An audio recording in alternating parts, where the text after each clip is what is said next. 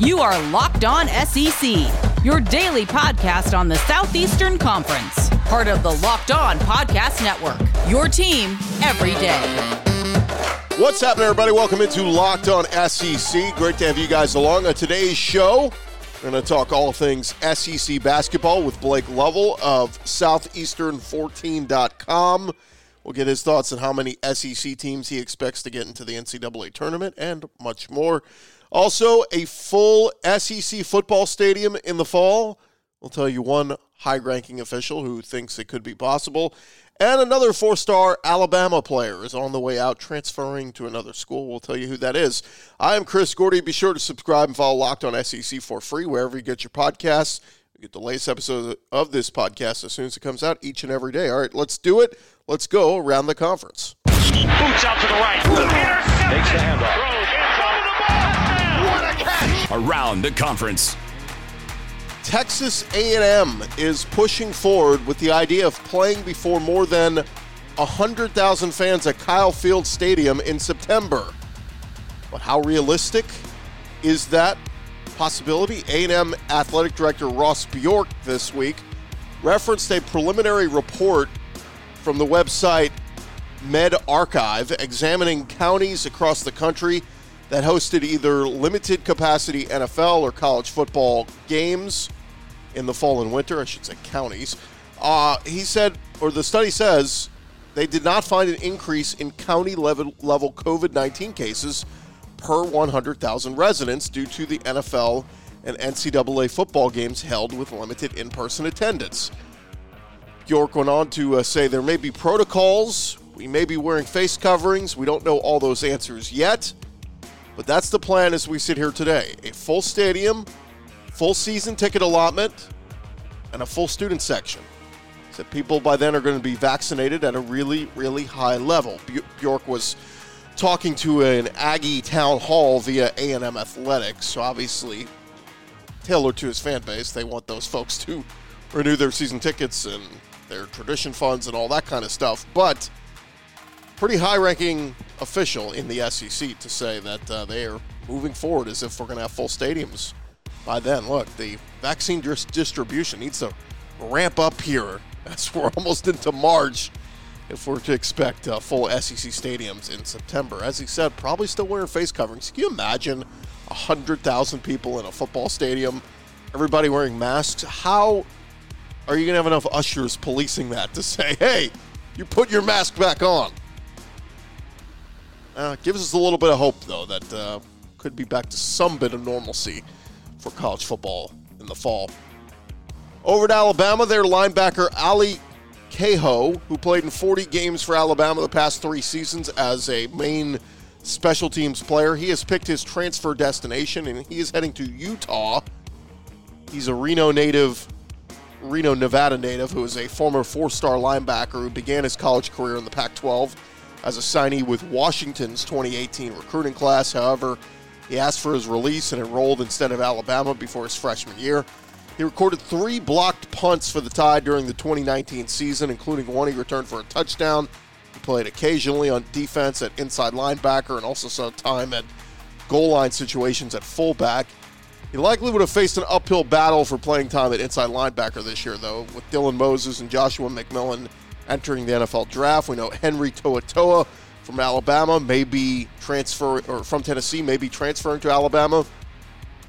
And then you got the incumbent starter Christian Harris and a deep group of inside linebackers that include Jaylen Moody, Shane Lee, uh, Demouy Kennedy, Jackson Bratton. So a lot of names there. And Ale Kaho maybe saw the writing on the wall, so he is transferring to Utah. Two of the premier defenders in SEC men's basketball received some national attention yesterday when they were named among 10 semifinalists for the Naismith Defensive Player of the Year award. Alabama's Herbert Jones and Tennessee's Yves Pons were among the group of semifinalists announced. They were chosen by the Atlanta Tip Off Club's Board of Selectors. Pons, if you recall, is the reigning SEC Defensive Player of the Year. He's blocked 34 shots this season, ranked seventh in the conference. Meanwhile, uh, Jones leads the team, uh, Alabama team in rebounding, steals, charges taken, deflections, floor dives, and blocked shots. So he has certainly played his part as well defensively. Back on to football, Auburn, they landed their third commitment for the class of 2022 when Powell Gordon, a linebacker out of Auburn High School, uh, he pledged to play for the hometown Tigers. He recently received a three star recruiting ranking from 24 7 Sports. He's ranked the number 18 player in the state and the number 37 outside linebacker in the country. He's the uh, Auburn Tigers' latest commit for the 2022 class alongside Opelika cornerback Gerald Stinson, as well as quarterback Holden Geriner. So Auburn and uh, Bryan Harsin trying to build up something for the future. Their current recruiting class did lose a commit as uh, Florida native Brian Dilworth announced his decision to decommit from Auburn yesterday. He's a Florida native committed to Auburn during the spring of 2020 when, of course, the head coach was Gus Malzahn. Dilworth's recruiter was Wesley McGriff, who left Auburn this offseason and joined Dan Mullen's staff over at Florida. Dilworth is rated as a three star prospect, the number 45 cornerback recruit in the nation for 2022. He still has offers from several other SEC schools, including Arkansas and Kentucky, among others. Uh, former Auburn running back Mark Anthony Richards, he announced on Twitter that he was following his old coach Gus Malzahn to UCF. In 2020, Richards played in four games for the Tigers, carried the ball 20 times for 76 yards. He was a member of the 2019 recruiting class was a four star prospect. He was the number four athlete in the class of 2019 and the number 12 overall recruit from the state of Florida. Going back to the state of Florida and following Gus Malzahn there. Mark Anthony Richards, running back now for UCF. Over at Florida, tight end Kyle Pitts is gaining a lot of attention heading into this year's NFL draft after having one of the most prolific seasons for a tight end in college football.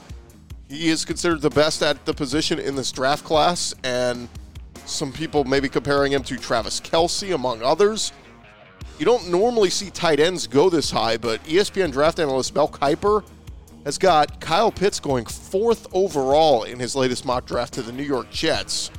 We he expects to, them to trade down uh, from the number two spot. But Kyle Pitts going top four in the draft for your reference, no tight end has ever gone that high in the NFL draft. It would be um, interesting to say the least if Kyle Pitts went that high. One other note on Florida, it is look, no secret that Todd Grantham is kind of the enemy of the state right now for Florida fans. They're not happy with how bad the defense was last year. And now with spring camp already underway in Gainesville, Grantham had his first opportunity to meet with the media since the conclusion of last season. Of course, the failures of last season's defense were something I was asked about, but the Florida DC had no interest discussing it. He said, quote, you know what? I want to talk about this year and moving forward. We have spring practice now. The issues and reasons before are really irrelevant now in the sense that it is what it is. We're going to play good this year, and with the young players we have, we're going to continue to develop and grow. So Todd Grantham doesn't want to talk about last year at all. Turn the page. And lastly, over at Arkansas defensive coordinator Barry Odom, he was a hot commodity this offseason, staying at Arkansas while the defensive coach may have had the opportunity to leave Sam Pittman, and the Arkansas administration stepped up to keep him happy. Odom is now under contract through the 2023 season, set to make 1.75 million per season to coach that Arkansas defense. Coach Sam Pittman this week was on the Saturday Down South podcast and I said, quote, it took 15 minutes with our administration to get his contract what Barry was comfortable with this past time. The time before, it was a walk in the indoor facility with myself and AD Hunter Yurachek and Barry. You have to give the university credit because they're going, hey, we know his value to us and let's get it done. In those situations, you don't have time. You can't say, well, let's get it done in two or three days. This guy might be gone by then. So shout out to the Arkansas administration for stepping up to the plate and taking care of – Barry Odom to keep him happy, and that is around the conference. Coming up next, we're going to talk all things SEC basketball with Blake Lovell of Southeastern14.com. Bet online, the fastest, easiest way to bet on all your sports action. Look, we know football is over, college basketball is winding down. We are a little over a week away from the SEC tournament getting started. We already know Alabama is the odds on favorite. I'm looking at the odds right now at betonline.ag. Alabama 5 to 2 odds to win the SEC tournament. Tennessee right behind them at 15 to 4. Missouri 9 to 2. Arkansas 21 to 4. LSU 11 to 2. And then you can get some real good long odds with Florida Kentucky at 7 to 1. Go check them out right now, betonline.ag. They've even got you covered for award shows, TV shows, reality TV, real time, updated odds and props on almost anything you can imagine. BetOnline has you covered for all the news, scores, and odds. It is the best way to place your bets, and it's free to sign up. Head to their website right now. You can do so on your mobile device, your laptop, your tablet, whatever and you'll receive a 50% welcome bonus on your first deposit when you sign up today with the promo code locked on l-o-c-k-e-d-o-n betonline.ag your online sportsbook experts.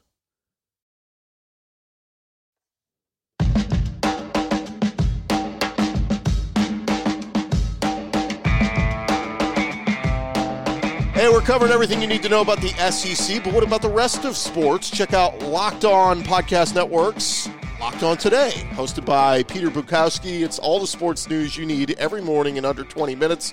Subscribe to Locked On Today wherever you get your podcasts.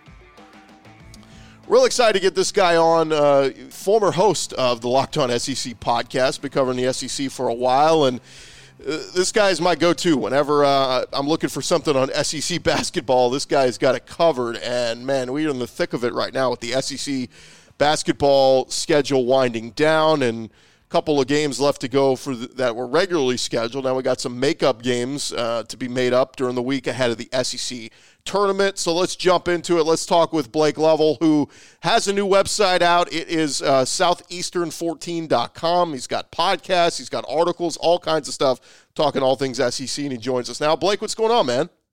Yeah, good to talk to you, Chris. Uh, I wanted to say before we get started, listen, man, you're you're doing a much better job than I could have done on the uh, the Locked On SEC podcast. So uh, keep up the great work because I, I enjoy the show. Thanks, man. I appreciate it. Uh, it. It's great to get you on, and man, this is uh, this is the thick of it right now with the, the SEC season. I mean, it's like, you know, Alabama we think is the cream of the crop, and they have been for most of the year, but they slip up the other night against Arkansas.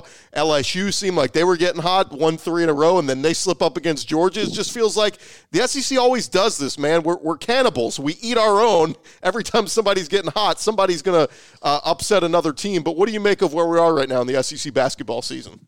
Yeah, it's, it's wild. I think we were we were debating earlier. We're like, which team perfectly represents the SEC? I think Mississippi State's what we decided on because they're one of those teams that it seems like any given night, you know, they can go out and lose by 21 to Vanderbilt, or they can go win at Ole Miss, and um, it's just kind of it's been that kind of season. Like everyone is that way except for I think the top two teams. I think Alabama and Arkansas are a little bit above everyone else at this point. Uh, but like you said, I mean, Alabama loses that game at Arkansas uh, on uh, Wednesday night there, and it's just one of those deals where I think two or three years ago when the league was, you know, pretty strong, you had those top five seeds. Um, you felt good about those teams in particular having a chance to make it to the second weekend. That was almost the, the expectation, I think, is that those teams would make it to the second weekend in the NCAA tournament. This season, I think outside of Alabama and Arkansas, you can just really pick apart a lot of these teams that, that are even going to be in, like LSU, Tennessee, Florida, Missouri. I think you can pick apart some of the things that they're really struggling with, but you know you could probably do the same too for Alabama and Arkansas. So it's a strange season. I don't think that we really you know should have not expected that because of just the circumstances and everything. But uh, it certainly has been a different year for the SEC. So uh, update us what we just found out uh, the last day or so that the SEC is going to add a couple of. Uh, uh, official games for the makeup schedule, uh, and, and that's going to happen what next weekend? Yeah, so they're going to do it on. You know, they had the whole thing was when they put the schedule out. Not unlike other conferences around the country, they built in that final week before the tournament starts, before the conference tournament starts, to be able to add an extra game or two if they needed to. Um, so they went ahead and said, "Hey, we're just going to plug this in for March 6th and March 7th, which will be next Saturday and Sunday, um, and play these games." So each team's only going to play one game each. I think a lot of people are wondering, okay, are they going to try to cram in two or three games? That was never going to be reasonable just because, you know, who wants to play three games before you have to go play an SEC tournament, potentially play four games then? Um, I don't think coaches were lining up to, to want that scenario. So how they did it, um, you know, Texas A&M really threw the they really threw a wrench at all of this because it would have made the SEC scheduling a lot easier if Texas A&M wasn't sitting here with only eight games played. Uh, so they basically had no choice other than just to figure out the best scenarios they could uh, to make it work and I think they did that for the most part. Uh, I thought prioritizing putting tournament teams against tournament teams needed to be a factor, and they did that by putting LSU at Missouri, Florida, Tennessee. Um, that way, wins help those teams, losses don't hurt, hurt the other teams um, because you know those four are probably getting in the tournament. So I think that's a good thing. Um, but I think probably if you're talking about which team maybe doesn't gain the most from this makeup game, it's Arkansas because if they do actually play this game against Texas A&M, a win does nothing for you. A right. loss is your worst loss of the season. Um, and then on top of that, you know, I can't feel like they're probably not too confident with the protocols and everything because A&M hasn't played in a month. Um, so I think if you're Arkansas, you're probably at this point. I don't think you'd be against that game getting canceled eventually because um, that that's a scenario that I just don't think that, that the Razorbacks would be able to win anything in. To be honest with. you. In your opinion, right now, Blake, how many teams, right this minute, and a lot can change with this last handful of games and, of course, the SEC tournament, but right, right this minute, who do you think is definitely into the NCAA tournament right now? Yeah, I think, you know, Alabama, Arkansas for sure, Tennessee for sure, Missouri for sure. Um, you know, maybe things get a little iffy if Florida or LSU were to have go on a losing streak here down the stretch, maybe they find themselves closer to that 10 or 11 line with, you know, maybe looking at uh, potential teams stealing bids and all that. But right now, I think those six have to feel pretty good about where they're at, um, barring, you know, a collapse by those latter teams that we talked about. Uh, and really, the only other one I think it's even in contention would be Ole Miss. And, and really, for Ole Miss, I think they just you know, they don't need to be looking at anyone else. Like they just have to win games uh, to be able to, to feel like they can get in. So I think Ole Miss needs to win out in the regular season, which will be easier said than done. Then I think they need to win probably at least two games in the SEC tournament.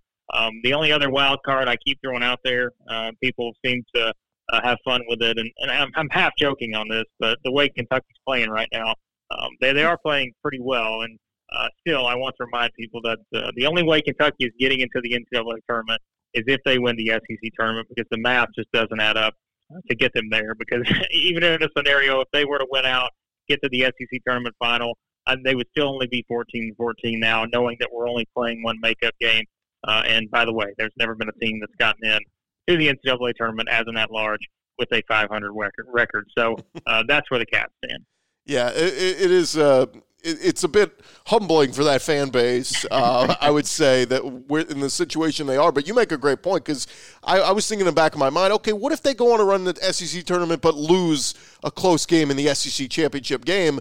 Uh, yeah. Again, like you just said, that's the record still doesn't get them there. So you know, even if they do finish the, the season on a seven, whatever, eight game win streak into the tournament, it's still likely come would come down to they have to win that game. But that said this Kentucky team, I mean, the talent they have, man. You look at obviously what hampered them not having, you know, with the COVID issues and not having a yeah. full offseason to gel and work together. They seem to be doing that now. I mean, it's not out of the realm of possibility that they could put it all together and and win the SEC tournament. No, and that's why, like I said, that's why I keep bringing it up, is because I, I think people think I'm half joking, but like I, I count them not in, in some sense because like they are good enough. And the, the the point I keep making is if I'm Alabama, I, I want Kentucky to have the best possible finish that I can because I don't want them to lose a couple games and wind up in that eight nine game in the SEC tournament. And then if I'm Alabama having to play them in the quarterfinal, that's just that's not a game I want. Um, so and that's the thing with Kentucky is, you know, this group certainly is underachieved, but I don't know that we should have expected them to be a top team like we had like a lot of us had projected them to be. Uh, and look, I'm willing to admit I was one of those, but I, I was, you know, I was also on the wrong bandwagon on the other in saying that I thought Tennessee would be the best team in the league.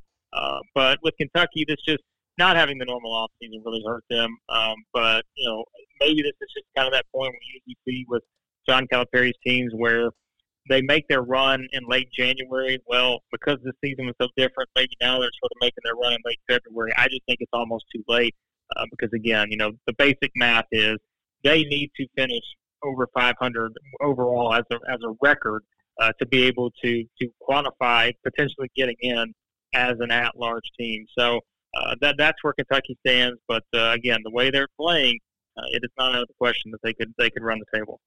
More with Blake Lovell after this.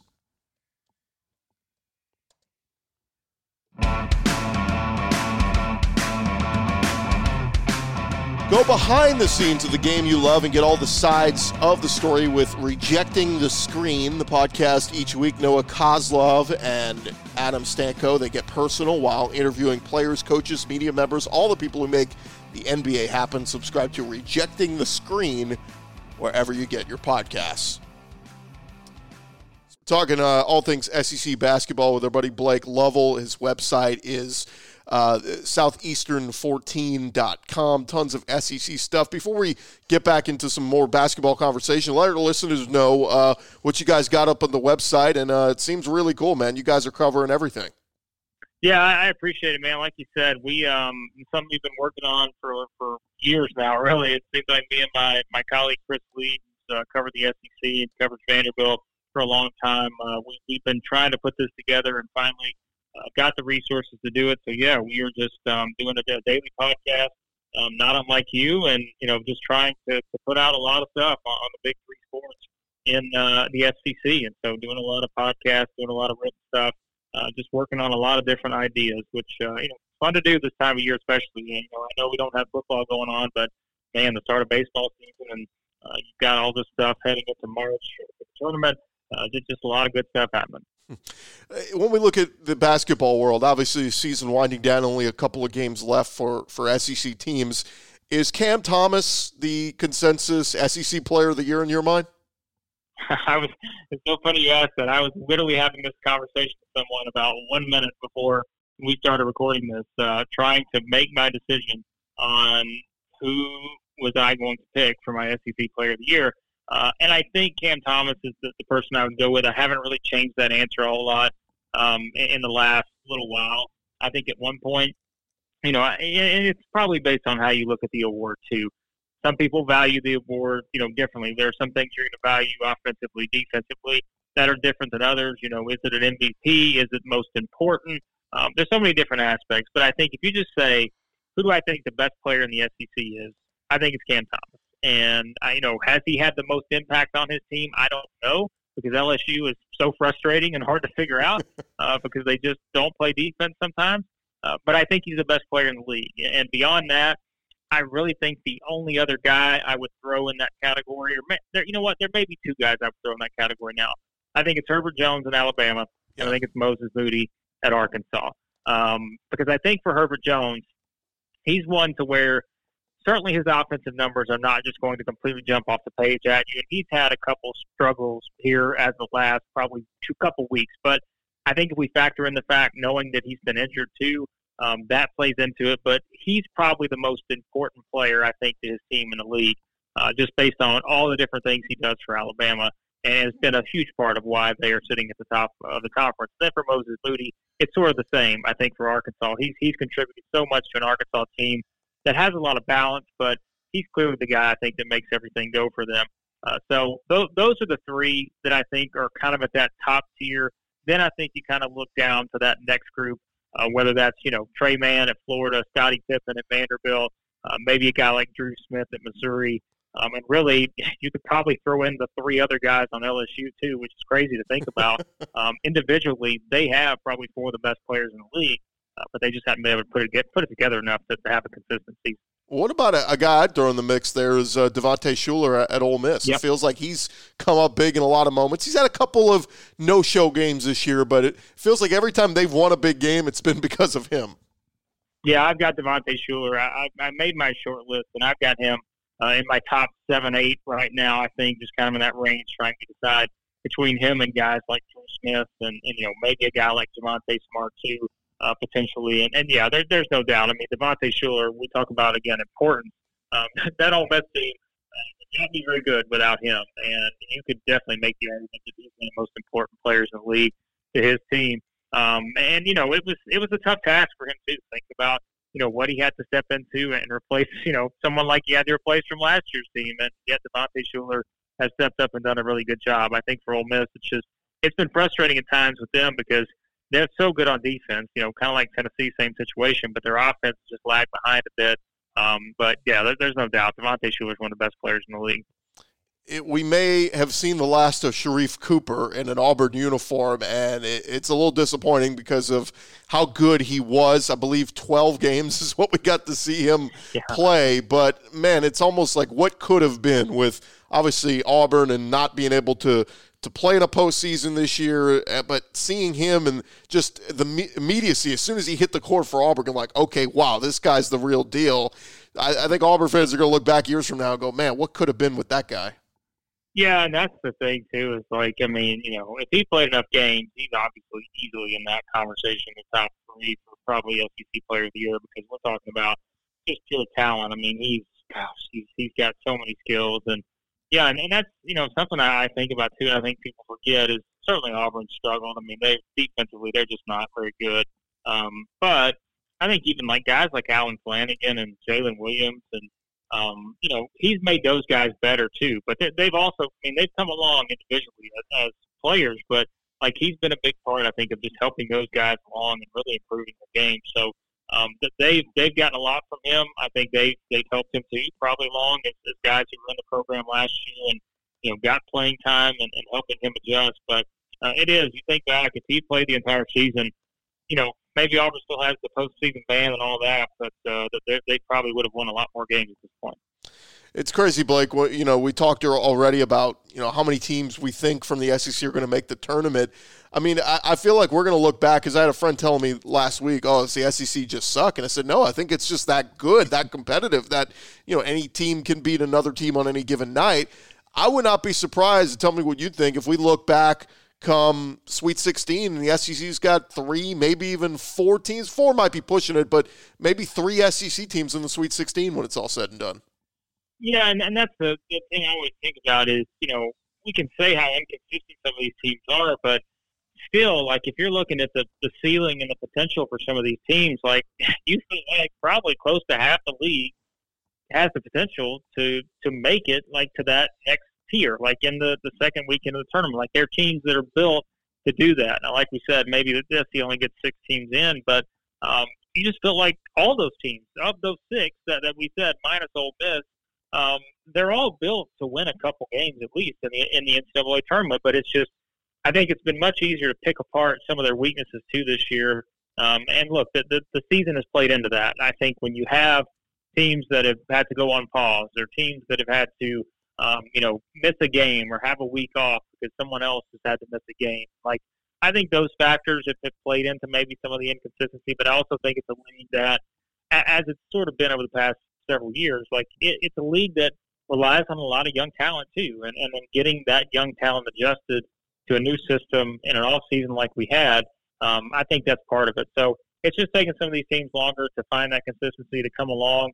Uh, but like you said, I mean, you could certainly look up and say, oh, well, if we see Alabama, Arkansas, and Tennessee, and LSU, and teams like that in the in the second round or the Sweet 16, like you're not going to be surprised because you know kind of what the talent looks like from top to bottom. I've been saying it, Blake. I think this is probably the best. Like right now, we look around at the coaches in the SEC. This might be the best grouping of SEC of talent at the SEC coaches across the league right now than I think we've ever had. I mean, there's big names just about at every spot. But if I had to ask you, you know, the negative side if somebody's going to lose their job this year, and granted, it's we said it wasn't going to happen in football, it happened a couple of times. Uh, who do you think is most likely to be let go at the end of the season, if any of these SEC basketball coaches are? Yeah, this is actually the first season I can remember that I don't know that I could point out one guy that I feel like has just really put themselves in a in a bad spot um, for this year. Now, again, that's short term. Not to say that next year couldn't be will be different because I think it will be for some of these guys, but I don't know because the thing is, if you just go by record and such, you know, I don't think South Carolina's firing Frank Martin. Even you know, even though they they haven't had the best, I guess, wide range of uh, outcomes since they made that Final Four several years ago, but they did make a Final Four, and so I think in a year like this where they took a month off, I mean, it's you know, I think you probably look at it and say, well, there's only so much you can do. Uh, and then really the only other one I guess is like Texas A&M. They haven't played enough games, and Buzz has only been there a year, so it's right. like uh, he's not in that group. Uh, Jerry Stackhouse at Vanderbilt. V- Vanderbilt's not firing him. I just don't see that scenario playing out. I actually think they're getting better. They, they just have kind of been put in a situation where even when he took that job last year, I thought they were three years away from being able to even get back into the top half. So I think that's more of a long term situation. It, maybe it's more on okay, well maybe Jerry Stackhouse is the one to leave, but I don't think Vanderbilt's pushing him out the door. Uh, and I guess you know if you look around, like people are talking about Mississippi Ben Howland, Mississippi State, like hasn't gotten it done and all this other stuff, but like they're still 13 11 and 7 and 8 in the league. Like they're right there almost in the middle. So I just don't see that scenario either. They got some good young talent there. So it is. It's kind of the first year that I can remember where you look up and say, I don't really feel like anyone is just on the hot, hot seat. But um, that's the expectation now in the league is, you know, like you said, look at the coaching roster. Like if you just go up and down, look at the guys that are near the bottom that have all been to Final Fours. Like South Carolina has been to a Final Four. Um, you know, Buzz Williams got Marquette to what the Elite Eight uh, many times, several times I think, maybe a couple. Uh, Bruce Pearl, Final Four. Uh, Tom Crean, Final Four. Ben Howland, Final Four. And those are the teams that are in the bottom half of the league right, right. now. So um, it's just it's crazy. So uh, yeah, I think if you look at it that way, the coaches that are actually in the top four spots, which would be Nate Oats at Alabama, Eric Musselman at Arkansas, Will Wade at LSU, uh, and then um, Mike White at Florida those guys haven't been to the Final Four, and so it's man, it's just it's unbelievable in terms of the coaching talent. Yeah, it's it's not easy to stay on top in this league. Blake Lovell, of course, uh, the website southeastern14.com. You can follow him on Twitter at the Blake Lovell. Blake, great stuff, man. We're uh, we're gonna have to do this again real soon because uh, once we get into the SEC tournament, I got a feeling anything can happen. So we really appreciate you uh, taking some time, man, and uh, we'll do this again real soon. Yeah, sounds great, Chris. Thanks for having me on. And, and I wasn't just uh, saying what I said earlier. I really think, like I said, you're doing a great job. I listen to the podcast, and I really appreciate all you do as well. So well, thanks for having me on. Well, awesome, man. Thanks so much. I really appreciate that. That's Blake Lovell, the Blake Lovell on Twitter, and uh, of course their uh, website, southeastern14.com. Really cool uh, stuff. And I defer to Blake. He knows uh, everything there is on every angle of, uh, of SEC basketball, and uh, he does a really, really great job. And we appreciate him taking some time out to join us. Yeah, we got some big action going on this weekend. 11 a.m. Central, 12 Eastern on ESPN on Saturday. You got number 25 Tennessee is at Auburn. Never an easy place to play at Auburn Arena. At uh, 12 Central, 1 Eastern on SEC Network, it'll be South Carolina at Georgia. Georgia's trying to get as many wins as they can. 7 to 9 in the SEC, trying to get back to 500 and finish strong. At uh, 1 o'clock Central, 2 Eastern on ESPN2, it'll be LSU at Arkansas. That's going to be a dogfight of a game from Bud Walton Arena. Arkansas fresh off their big win over Alabama at 2.30 Central, 3.30 Eastern. SEC Network is going to be Ole Miss at Vandy. That's one Ole Miss has got to have. With a win, they can improve to 9 at 7. 3 o'clock Central, 4 Eastern on CBS from Rupp Arena. It's Florida at Kentucky. Of course, Kentucky red hot winners of three straight, but Florida 8 and 5, scrappy. They are really trying to uh, get themselves into the tournament and make a case. And then at 5 o'clock Central, 6 Eastern, SEC Network. It's number 6 Alabama at Humphrey Coliseum. Another never easy place to go into, taking on Mississippi State, who is seven and eight in the SEC, another team trying to get back to 500, and Texas A&M Missouri already postponed for uh, Saturday. A&M, I just man, they ever going to get back on the court? It's crazy.